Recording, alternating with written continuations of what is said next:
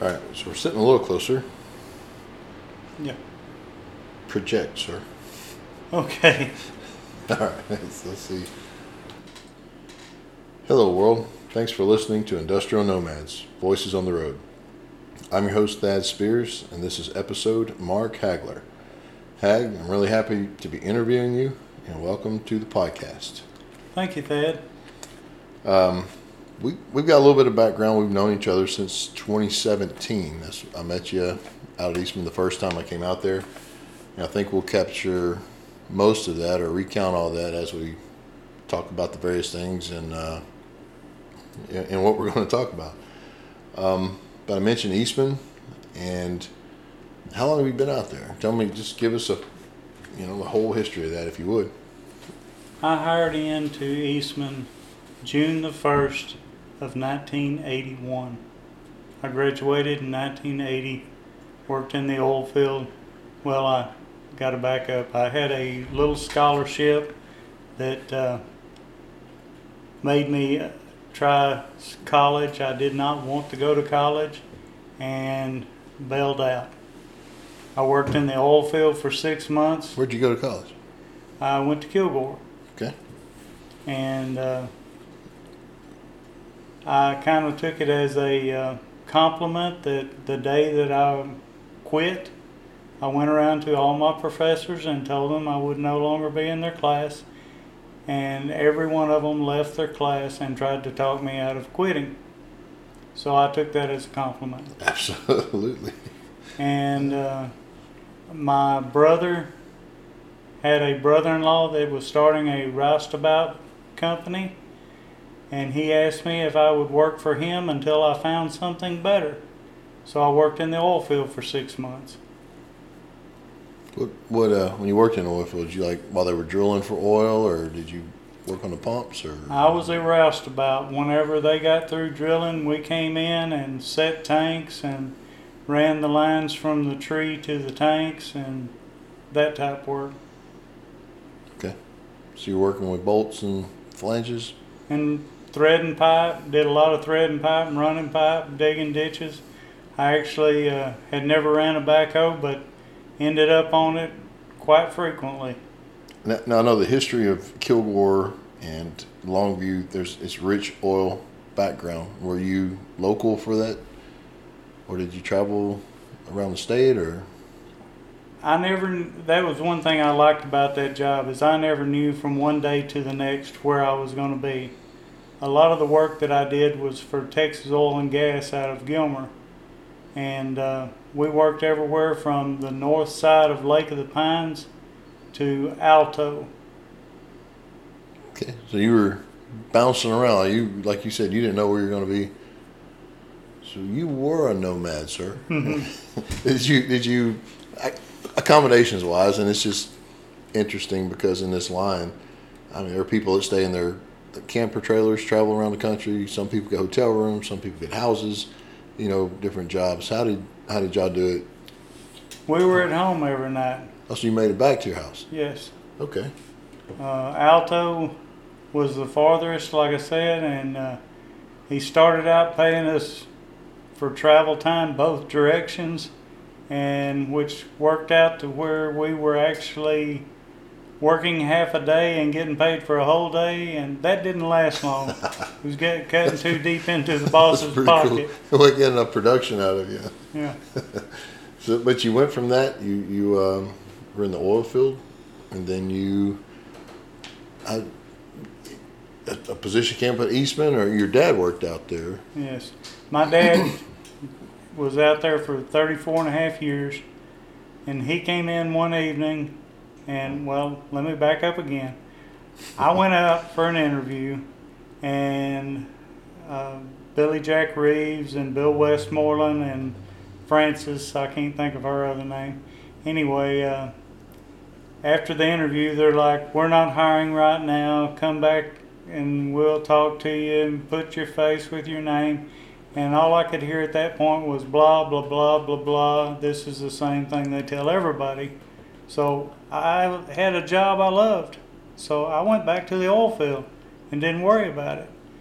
And uh, one evening my dad came in from work and he said, uh, "Are you interested in going to work for Eastman?" I said, "Sure." He said, "Well, call Billy Jack Reeves tomorrow and set up an, an interview." So uh, at lunch, I took the truck and drove up to uh, Henderson. And this is going to tell my age because I went to a phone booth and called Billy Jack Reeves and set up a, an appointment for an interview. And that was for the Eastman job, and was that the one that you you landed it? Yes, a, uh, a man named, I believe his name was Bill Amberg, if it, memory serves me right, had uh, died of cancer, and I was the only one hired into maintenance that day to fill that position. And you've been there now for 40 years 40 years at Eastman. as of June the 1st. And I've got to say, a lot of people stayed there a long time, so they do something right. Do a lot right, I think. So. Oh, yeah. so, um, one of the stories, and I just remember this in one of the, we've had a lot of conversations, but you talked about your dad coming in from work, and uh, and it probably came about because there was one one unit out there that just to me is like the worst smelling thing on the planet, and then you told me about your dad working in a particular unit, and My dad worked in material handling for 25 years. And what people don't have any idea about is how safety relates to material handling out there now, loading rail cars. My dad loaded rail cars in open top cars, breathing the vapors of whatever he was loading. And he started at 26, building 26, loading a car, and then he would ride his bicycle down to OXO and start a car loading. Then go to building 55 on the bicycle and get a car prepared for loading. Then ride back to 26 and shut that car off. Start another car loading and ride back to OXO and shut that one off. He rode a bicycle continuously all day long, every day. he's probably in pretty good shape. He could kill you with a chainsaw, work you to death. He didn't know he, he didn't get tired. I guess like he No. was in shape. No, he didn't get tired. Wow. And uh, even prior to that, when he was in bagging, they loaded in 100 pound bags. The material came out hot. They hand led it through a sewing machine, laid it on a metal, flat piece of metal, and put it in the shelves. Then took it back out of the shelves after it cooled and put it on pallets by hand. And uh, of course, I was too little to remember, but my mother said that uh, he had a piece of railroad iron out back, and if he was going to be off for a week, he worked out every day with that railroad iron so that it didn't make him sore when he went back to work. I mean, dang. Uh, but the part about the the smell, Oh, yeah, well, that's impressive. How old was your dad? Like when he worked out there, when he was doing? I mean, he went to work out there in 1957. He was born in 34. thirty four. That's twenty three years. So Twenty three Uh, years old to till somewhere around 94, I believe is when he retired. 94, 95, somewhere in there is when he retired. But the uh, when you think about loading an open top rail car, he loaded everything all the way to formaldehyde, which is a carcinogen, and opened up cars. So the vapors got in his clothes. Well, back then they didn't have laundry service. You, they brought their clothes home, and when he would get out of the car at the house, it would literally gag me, which that didn't take much when I was young.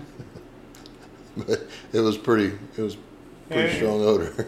As strong as a skunk oh wow! And that was every day he came home. every day. Oh wow. And if we had to pick him up at work to go somewhere, I dreaded it. Because it just about make me sick. Okay. Um, that and that. I, don't know how you can put into words like some of the the odors, the smells, because they're very powerful. Anytime something gags you, and I think skunk probably most people can relate to that. So that's that's a fair gauge. Um, Well, they had one street down there. It was um, west of Mixed Esters, I believe, that was known as Cat Shit Alley because that's what it smelled like. one one of them over on that side, on the lake side, over on the west side. Um, you and, and Darren had told me about it was the it smelled like fish, like dead fish a little bit. I don't, I don't know what that is or why that is, but I know it's there. Uh, that's that's just north of mixed esters, right? Or is that the mixed, mixed esters? I- I- But it, y'all y'all told me it was there, and it was. But that wasn't the worst one. Oh, that's 27 when they went to their new catalyst. It's um, it was actually my my ex daughter-in-law worked on that from the lab, and she said that it was one molecule different from the gas emitted from rotting fish. Wow, that's bad, and it was it is bad. Uh, but being out there, switching gears a little bit, going back to your tenure out there. So you've been out there forty years. Um, geographically, I've seen a map of that plant where, and geographically may not be the right word, but there weren't as many structures out there. I mean, it started out somewhere and ended up where it is now, or is where it is now. But what have you? What do you? What stands out to you as like? I've seen A, B, C, D kind of. The first job that I worked on as a, per se, big job, we ran the first steam pipe to where building 74 cracking plant was going to be built. Seventy four was not yet there. It was not there. And we ran a 20 inch, 1500 pound steam line. It was, uh, I think, 15 16 wall and took a box of rods to make one weld. It's pretty impressive Oh, yeah. when for an old country boy. Yeah, know, and y'all. So where'd that line start? Where'd y'all run that from? Like, just north of we started just north of mixed esters right there at the south end of the 62 tank farm and ran all the way up to the north end of the uh, trucking area uh, right there in the dip. right there no on the north end by the cow feed old cow feed building right where 74 That's the real, that's the real tall. yeah Okay, I got you. the big Uh, expansion loops And it's pretty impressive, and I think people probably have seen construction occurring. I mean, in the past few years, they built, they expanded on I-10 in Mont Belvieu area, like uh, I think it's Chevron or, or something there. But, but this to really pay attention to it is, it's amazing to watch a, a plot of dirt turn into a refinery. Like it, you know, it's, it's like building a house except much more complex. I mean. It's unreal what's under the ground, is the way I look at it. Because it's amazing to me what the people that are skilled to do the underground work and make it come out where everything on top of the ground is going to match up to it. fit. Yeah. yeah, I mean, it's not always. I guess theoretically, it's easy to run pipe from point A to point B, but it's often missed. And yeah, you think you're going to run this stuff underground and put all your foundation in place, and then build on top of that, and it's going to line up and work. But you've seen 74. Uh, I saw building 75 go away. It was the coal burning boilers that we had, steam boilers. Um, used to be over by the garage, no longer is there. Uh, the al- alcohol plant at building 26 was still in operation for years. I don't remember what year it came down, but uh, I hated working at Building 26. I'll just put it that way. Yeah. It was. Fair it was- enough. But it, okay, and, and talking about the construction side of it, where you've seen things come up, but also just we have talked before um, about the changes in safety over the course of the years, and one of the first jobs in uh, in 1982, they made a fire department that was uh, shift workers, and the crew was the fire department. If we got a fire call, we dropped what we were doing, went to we went to the fire department, got the vehicles, and went to the whatever the emergency was, and. Uh, so and that was when you first came on, or We uh, well, I had worked there for six months, and we they uh, they came out with this list that they were asking for volunteers. And when the list came out of who had gone on shift, it showed me as a volunteer, which I wasn't. I was an involuntary volunteer. you're going to do it But uh, for lack of other volunteers, we're going to volunteer you. That'd yeah, so, so you were were you all trained to fight fires, or yes, Okay. yes, we we went in. we went in every Wednesday and had fire training. And then we went to work on evenings. No, we went in once a month. That's what it was for fire training. And then we got to go work a shift of maintenance after we got through fighting fire. It still have like a training area though, where you actually put out fires on Yes, different down, scenarios. down at the south end of the plant where uh, Same fire pla- training ground is. Same place it is now. Mhm. It- Except there's a lot more equipment now than there used to be when when I first started. Okay. Is that a volunteer situation now, or do they kind of like seek?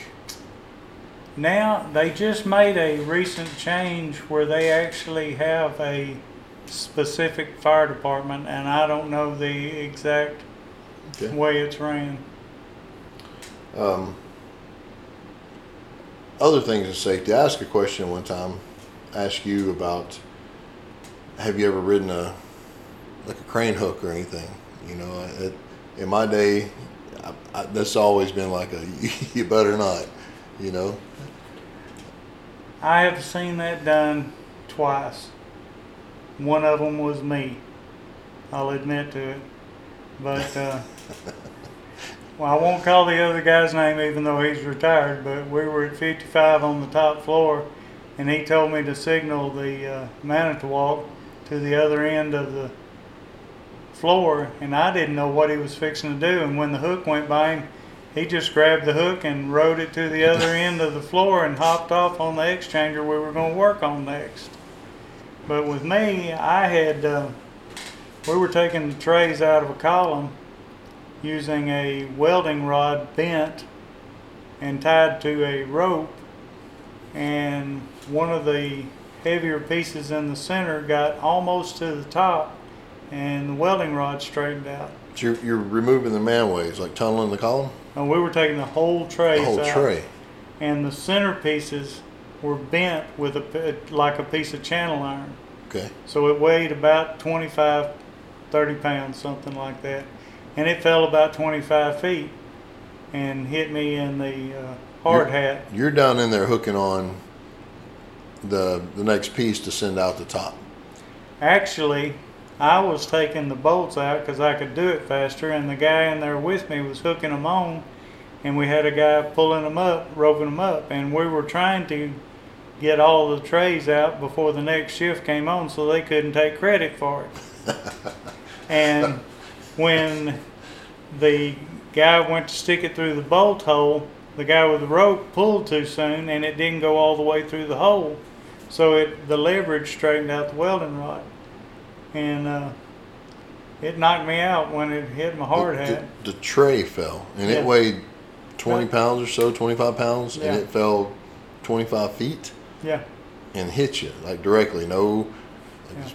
Yeah. Uh, Poe Bush was the guy's name that was in there with me, and he said that the draft in the column caught the tray like a piece of paper when you drop it, and that was all that kept it from coming down straight across my shoulder. So it it It it went Dipped at a little bit. at it went at a little bit of an angle right before it got to me. that's pretty it's scary. I mean, that's an intense. Hope, hope I never I'm never around when that happens to anybody. That's Well, that was scary enough, but uh, when the fire, I was like I said, we were the, we were the fire department, and the fire horn went off, and it always scared me when the fire horn went off because we didn't know what the emergency you're was you're, going you're be. coming back to conscious, like being conscious, and uh, and the the fire horn goes off. Well, it all happened so quick, I never knew I got knocked out. Po Bush was the one that let me know later that it knocked me out. All I knew was that fire horn was going out, and I wanted out of that column. And we had the vent line off the top and had uh, let the crane down through the center of the column. And uh, I had them let the crane ball down. I stuck my arm through the hook and held the wrist with the other hand and told them get up on it. And they pu- pulled me up, and I stuck my feet out the manway and got out. And as I walked around fixing to go to the ground, since I had had all I wanted, I met the uh, fire department uh, safety inspectors. And I said, Where's the emergency? And they said, Well, there's a man down in a column. I said, Not anymore. that was you. That was me. Oh man, that. So looking back on that, that, that that's pretty serious situation. Like that, that could have went bad in a couple of ways. And And people don't think about things as simple as a radio. We had a guy that worked our shift named Joe Reddick. He's passed on, but we called him, we nicknamed him 185, and that was for decibels. He literally, the a fog rolled in while we were working on that column one night, and he was yelling the crane signals down to the ground from the um, I think we were on about the sixth, sixth or seventh floor, whatever it is, and he could literally yell the crane signals down to the crane operator. he was loud Loud. When, when he needed to be, or was he always loud? He was always loud. so, but you, y'all found his talent and put it to use. Uh, nothing wrong with that. Uh, other things that changed, though, other things as far as safety goes, uh, you've seen a lot. Do you feel it's all for the better? oh yes, it's it's so much better than it used to be. The one of the first things I had to do when I went on shift was stress relieve one of the welds on that 1500 pound steam line that got missed. That was my job that it actually went through two supervisors, but I stayed with it and we had a uh, computer hooked to a generator and I would put heating pads and insulation on the welds and run the stress relief. And one of the welds got missed after uh, I had left that job. So my supervisor told me to climb up there and throw the rope down. No scaffold, no JLG, no man lift of any kind. He told me to climb up there. And I acted as if I didn't know what he was talking about. I won't say exactly what he told me, but he told me to get my butt up there. He had seen me climb steel. He knew I could climb it. So I climbed the webbing of the steel and w- threw the rope down and pulled everything up to stress relieve the weld. Just climbed it. Yeah. No tie off, no. No, no, no harness, no, no nothing. And then when I got through, let everything down with the rope and then slid down the steel. What? Yeah, I, sometimes safety gets a bad rap, but but definitely things like that. I don't, you know. Well, when the tray hit me in the hard hat, that was the first night I had worn a hard hat on graveyards since I had been working out If there. you wouldn't have Well, wore a hard hat, you'd probably got yeah, you'd been done. we had, we always wore ball ca- just baseball caps, and uh, they had enforced wearing hard hats. That's spooky.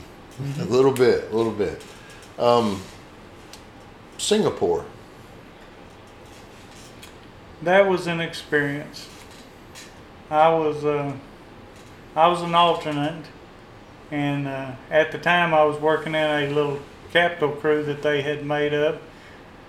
As a mechanic, I was running conduit and pulling wire and putting in instrumentation, which made no sense to me since I didn't have much ex- any experience at it. But it was a learn as you go thing. But uh, one of the guys got sick and came home, and I got to go over. And it was an experience that uh, I'm just glad I didn't miss it. Uh, after we had been over a certain amount of time, we were able to bring a spouse or child or whoever over, and uh, we got a week off that didn't count against our vacation to spend with them. How long were you over there? Like weeks, months, or? I was supposed to be over there six months, but I ended up I was only over there three months because uh, seawater was the cooling water, and somehow one of the main cooling water pipes did not get coated on the inside, and the seawater Salt ate a hole through it before we ever got the last. I think 2EH was the last plant we were starting up, and uh, we didn't get started up until they repaired the seawater line. But you went over there for training. No, I went, we went over there to, we were building a plant. It was like OXO, which you've, you've dealt with OXO. It was like building 14 and 2EH and aldehyde reduction and can't remember which other one, but anyway, each, ex, the difference was each unit was its own little entity. Where 27 is all mixed together, Yeah. these were eh, four individual little plants. That they just tied together on the Uh, production side. Right. Okay. What? I know uh, there, there's so many things that fascinate me about the, the industry. When you're looking at units and products, is it more of the chemical engineering or is it more of the mechanical engineering? What, or do, or do you ever even think about any of that? I only really think much about the mechanical side of it because that's what I deal with. I have to think about the chemical side of it when we're charging reactors and that sort of thing, but It fascinates me. People can think that stuff up and figure out, hey, we need this, which you make by doing this, and then somebody gets on the the mechanical side and say, well, if we do A, B, and C, we can make the conditions right.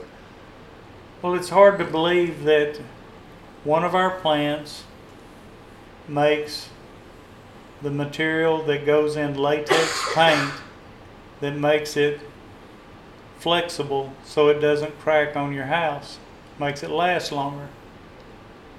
The same plant at one time made insecticide. so it's like, how do you get both those out of the same Same equipment, right? equipment? Yeah. yeah. No. Now that's strange. Uh, and, and we may bounce back to work about um, your career and stuff on that, but I'd also like to talk about you raise cattle.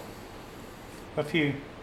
Me and my me and my dad and my brothers all ran together at one time and it's now that it's uh, me and one of my brothers have our cows and the other two brothers don't fool with the cows any longer.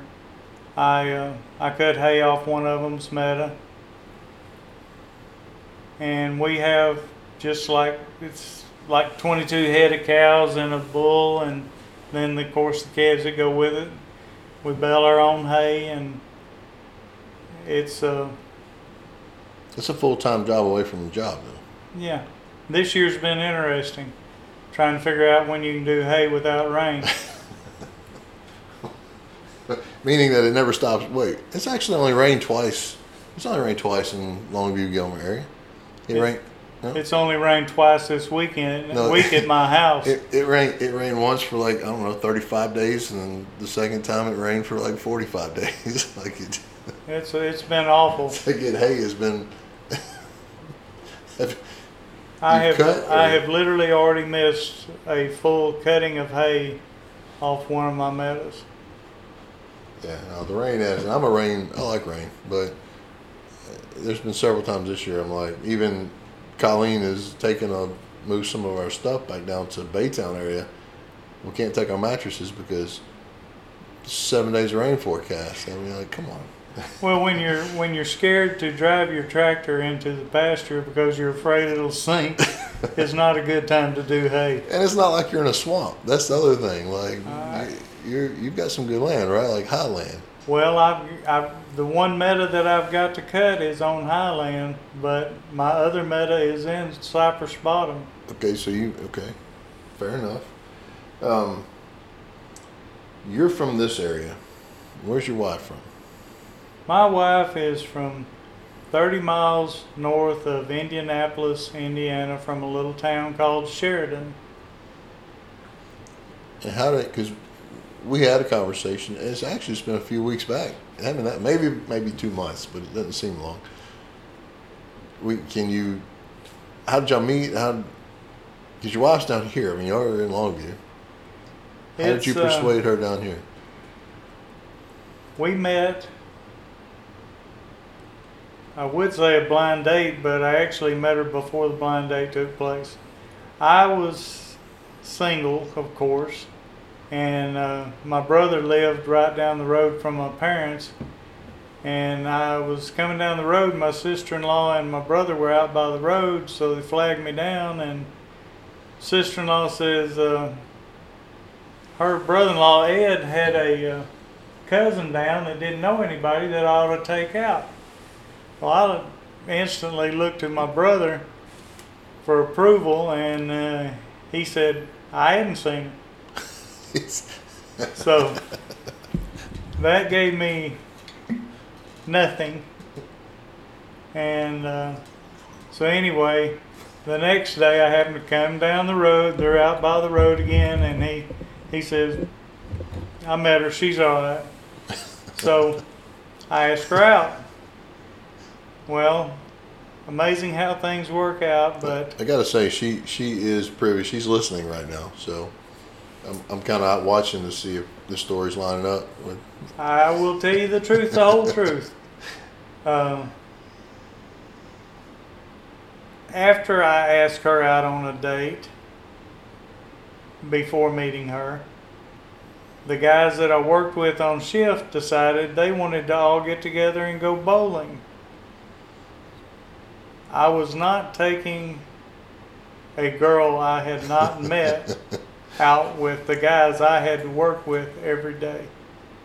So, on the way in on graveyards, I made a stop by Liz and Ed's house and met her. And uh, we have been separated very little since that day. We were married four months after we met.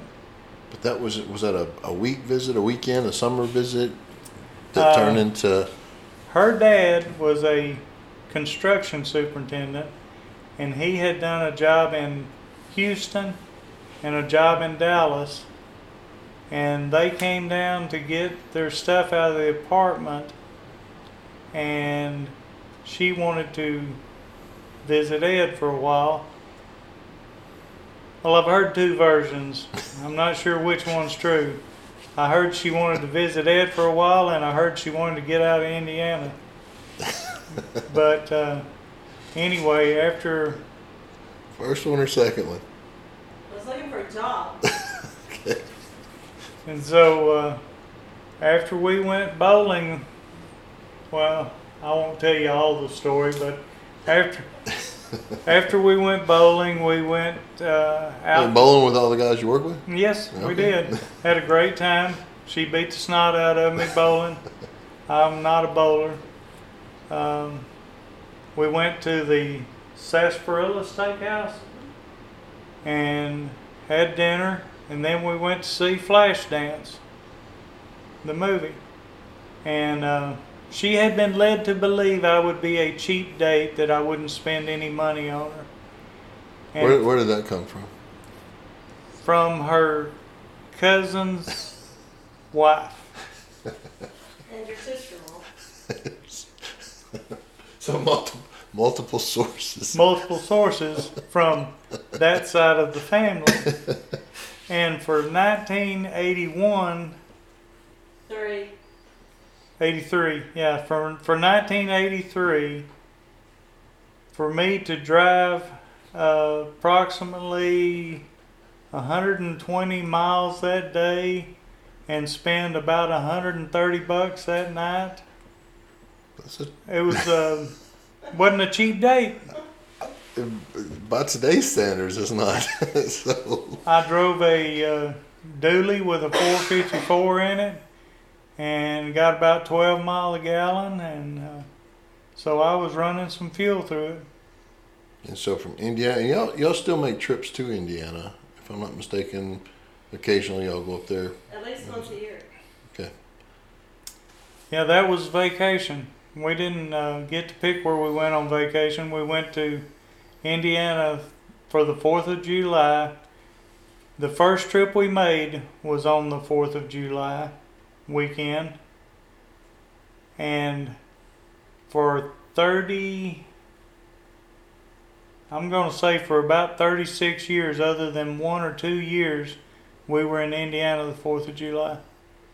Well, okay. Indiana, and, and I've only really been up there to Whiting, which is just right on the border, close, to, you know, north, very north, on the lake and uh, west border near Chicago. Sheridan is, where about would that be? Central. Central. Okay. Right, right north of Indianapolis. Almost right smack dab in the middle.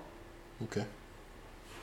I, pretty country up there. The weather was good when, at least when I was up there. Uh, I think they were running a heat heat wave and it was like 75. So I was like, yeah, you know, I was like, that's awesome. One year we were up there. The first, the first year we went up there, all I had heard out of her was, "I can't wait to get to Indiana where it's cooler," because it had been hundred degrees here regularly. And I came off shutdown, got in the car, drove all night, and we got out at her house at about 12:30 the next day, and it was 102. a little disappointing. We were Very trying to escape the heat. And the houses up there did not have central heating, I mean central air like they everybody does now. There were so many people dying from the heat that they had to bring in semi trailers that were refrigerated to house the bodies. to hold the dead bodies. That's that's terrible. Yeah. Golly, that's that's similar now. I can't imagine like East Coast and in Canada um, and West Coast. I think the heat waves they've been hitting 116 in Canada. Yeah, I I'm heard like, that. I'm like, what? We made plans one year to uh, clean out their. They had a, a huge old, the country style big barn, and uh, we made plans that we were going to clean it out. It hadn't been cleaned out since they had moved up there for 40, 38, 40, I don't remember how many years exactly, but the first three days that we worked on it, we had a 30 yard dumpster. The first three days that we worked on it, we filled that 30 yard dumpster and it got to 105 all three days. I refused to work after it hit 100 degrees each day. I just quit. no more. No more. Wow. Jumping topics again. This is a one-off, but we're talking about a parade in Gilmer. Yes, And the Yamboree Parade. Tell me about. the- the- They used to have horses in the parade, Yes. and that is not the case. No, that's not the case anymore. Um, the one and only year that I rode in the parade, I had a Tennessee Walker, and one of my neighbors had registered Tennessee walkers, and we all got together. It made sense. We were all riding Tennessee walkers, and uh, there was this one guy that uh, was riding a Greenbroke stud, and he was so green that he had his buddy take the rope when they got up close to the square where so many people were and had the had his horse actually roped to another guy's horse. And when he got to the other side of the square and the people were hooping and hollering at our Tennessee walkers, his stud got loose and ran up in the crowd. And it's wonder somebody didn't get hurt, but they didn't. And uh, that ended horses in the parade. Horses, period, no more. But when I got the the street on the square is brick, and when my horse got to that brick street, I felt like I was riding on ice. Can feel the feet slipping. I feel the feet slipping, and it was on two sides of the square. And I rode one side like that, and I got off, walked him to the other side where it got to the asphalt, got back on, and uh, we took off from there. But I wasn't going to take a chance of falling on it.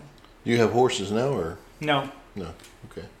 Um, other another parade. My wife had went up there a couple years ago, and I don't remember what the parade is. That they do like uh, floats or what parade is that? She said they were Well- like like amazing, like the detail and the effort people put into building these floats were just is that the one they call the school parade? And Chris, you probably watched the Queen Parade, Queen's Parade. They have a is that in big the fall. uh, October, I've been it. Yeah. in Embry. They have a, a parade on Friday and one on Saturday. She said they were like like some of the floats. I think had like mechanical Oh yeah, pieces on. Like she said, it was. Uh, she had never seen anything like that, yeah. And that is Go all in out for the Queen's Parade. Gilmer, Texas, Yeah. October. Yes. That's good to know. I definitely noted that. Uh, was there any other topic, anything we haven't covered you want to share and put on the internet to forever be on the cloud? Well, I'm just glad that uh, that the last 40 years have kept me healthy enough to be where I am at this point. It's it's led me through a uh, a marriage, and I've got three boys and got uh, four grandkids, and we were told would not have any more grandkids. But as of last week, we found out we're going to be grandparents again. Number five. Con- Number five. Congratulations. And That's uh, awesome. they were told that they didn't have to worry about getting pregnant, that it wouldn't happen without all the hormone therapy and all that stuff. And so they weren't trying not to get pregnant. And here we go. Good deal. Congratulations again. That's a, um, and I'm going to say this. One thing Thad Spears will never forget. Tell me The aluminum pans on the E E525s. will not happen ever. That is for sure. That's probably. The, I've seen you mad twice, and I'm not going to expound on the details of the other time.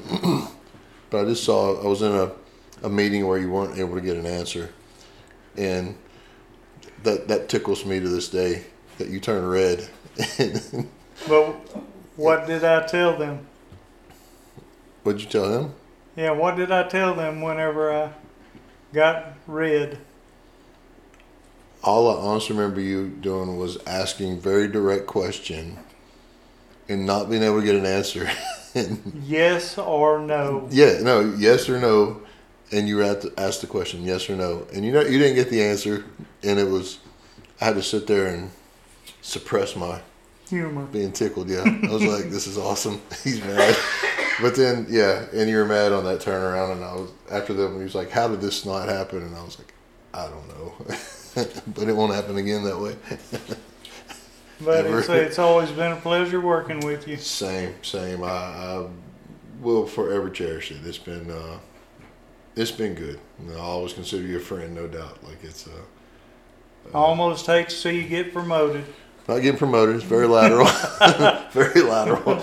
Um, but uh, but yeah, that's, that's something my wife and I wrestled with for, for a while. Is when we do settle down where it's going to be, and, and Longview, Texas, is kind of our place. You know, we we left our world in the Houston area and came up here not knowing anybody, and uh, we just had our first child, and since we've had three, and and Now- one day we'll be here. That doesn't sound quite right. Now you've had three children, and how what what how far apart are those three children? Not very. we, got, we got our oldest turned three in June, but but we no. As a matter of fact, I had him while I was up here. yes, and then uh, and as a matter of fact, the turnaround. The first time I worked with you, we were we just finished that when we had our oldest, and that was uh, April. He turned three. I'm sorry. Our middle child turned two in June. Um, and I was actually on site when uh, Colleen called and said, We're having a baby. And I was like, What do you mean? and I want, I want to disclose this. She, she thought she wet the bed and her water had broke. And uh, so I'm like, well, What are you doing? She said, I'm going back to the apartment to get clothes. And I'm like, What? Fourteen months. I'm like, yeah, 14 months apart. and, then, and then we had our little girl this past January. So we're we're done. Are you sure? Yes, yes, we are sure. We've told our grandparents. It's not. Colleen said something crazy the other day about, hey, what do you think about a fourth one? I still, don't, I still don't want to say that. Like, no. Well, I told uh, If, if you're definitely no on that, you better get, uh, the way it You're works. right. The way it worked for us was we actually have one planned child out of three, and I won't go into all the details, but we did plan one, the last one. She, I walked in one day and she said, "Do you uh, care if we try again for a girl?" And I said, "I don't have a problem with one more, but that's all we can financially handle." so your daughter was planned? Well, our daughter turned out to be a six foot seven and a quarter boy who was lost down to 268 pounds, I think. right Six now. foot, how tall? Six, seven and a quarter. Six, seven. I seven. will say for his first Halloween, I did dress him up in a pin tuck dress with uh, ruffle panties and bows in his hair, whole, whole nine yards. He did look like a girl for one night. One night. And, and back to what I was saying, your girl yeah, was planned. yeah, but It was your, your third God, son. God laughed But, at that one too. but your other two were not. So, I mean, do they know they were? I don't want to say accidents, but Oh, yeah, yeah, we don't hide that. I'm teasing. We don't hide that were fact. That's yeah, awesome. the uh, the second one I will say, uh, what they call that pill? Uh, the uh, Mini pill. mini pill, They had what was called a mini pill. because I was breastfeeding.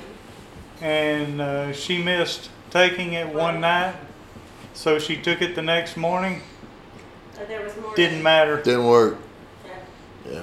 We we just avoid Moscow mules at this point. I- hey, Moscow mules have been involved every time, so I'm there's something to it. Don't know what it is, but we Stay away from those. yeah. I, I just told her, I said, uh, I don't have a problem with the third child, but while you're in there, that train gets unhooked. There's no more cars coming through. At the time, they would do that. They would uh, cut your tubes right after you had a baby. They won't do that now. Because insurance money. Insurance won't pay for it. They give you a whole big. How, Uh, how hard is that to do? It's not. It's easier It just to do when you comes down to- because the tubes are up Right. where they need to be. And see, the thing was, we had uh, we had planned this the whole pregnancy with Dr. Jacobson, and of course, Dr. Jacobson wasn't the one that delivered. So then, Dr. Lucas decided that she was too young, that we needed to think about that, and we're like, 23. We've been thinking about this for nine months. We've got a plan. and so she had had an epidural, and And that's the only reason I had an epidural. he let the epidural wear off and came back and asked her again. We're like, we're waiting on you. So then had to numb her up again. I think it's so he could go take a nap, really, because it was like, what, four o'clock in the morning when Mason was born? Something like that. But, but we were raising, at the time, we had, Matthew was four, Morgan was three, and then we had, Heather was five, and Fallon was four, his brother's kids. We had them all the time. My brother had gotten a divorce. So we had four kids, basically. And then we were bringing the fifth one home. What happened was we were living in a trailer house and we bought the shell of a house and moved it in right beside it and I worked on the shell every payday. I would go buy sheetrock or whatever was on sale and we, it out. we Yeah. worked on We finishing it finished out. it out. Well, then my brother moved into the trailer unexpectedly when he was getting a divorce. Before we could get rid of the trailer, and I'm talking, it wasn't much further from your back door to your other side of your porch. Not Right much there. further out the back door than that. Yeah. About 30 feet. And so then he had his kids every weekend, every day but Wednesday night. He had his kids. So that meant I had his kids. Every night for supper, Yeah, bath time, Yeah. laundry. I, I basically had two husbands and four kids. And it was like, this is ridiculous. Which, which one of those categories caused the most problems? The two husbands. Yeah, it's just like kick them out of the house and y'all go out in the cow pasture and do what y'all do. Control the kids. There's lots of Uh, stories that could come out of this conversation. Yeah. Oh man. Well, that's I, I really I'm, I'm absolutely delighted that I finally got to do this. Uh, something I want to do for a long time, um, and hopefully, we we can do it again anytime. You know, it's uh, like I said, I definitely won't be in the area as much, but phone calls work just fine, and uh, we we hopefully we haven't given up on return, or I haven't. Colleen's pretty set, but this is it's been a good area, been a good place. So, uh, if there, We'll definitely see you again. I'm hoping so. That, that's too much up here to not come back. Um, but I again appreciate it. Um, to everybody listening, hope you enjoy the, the interview and the, the candid conversation we had at the end. And uh, as always, take care of yourselves and each other. Signing off.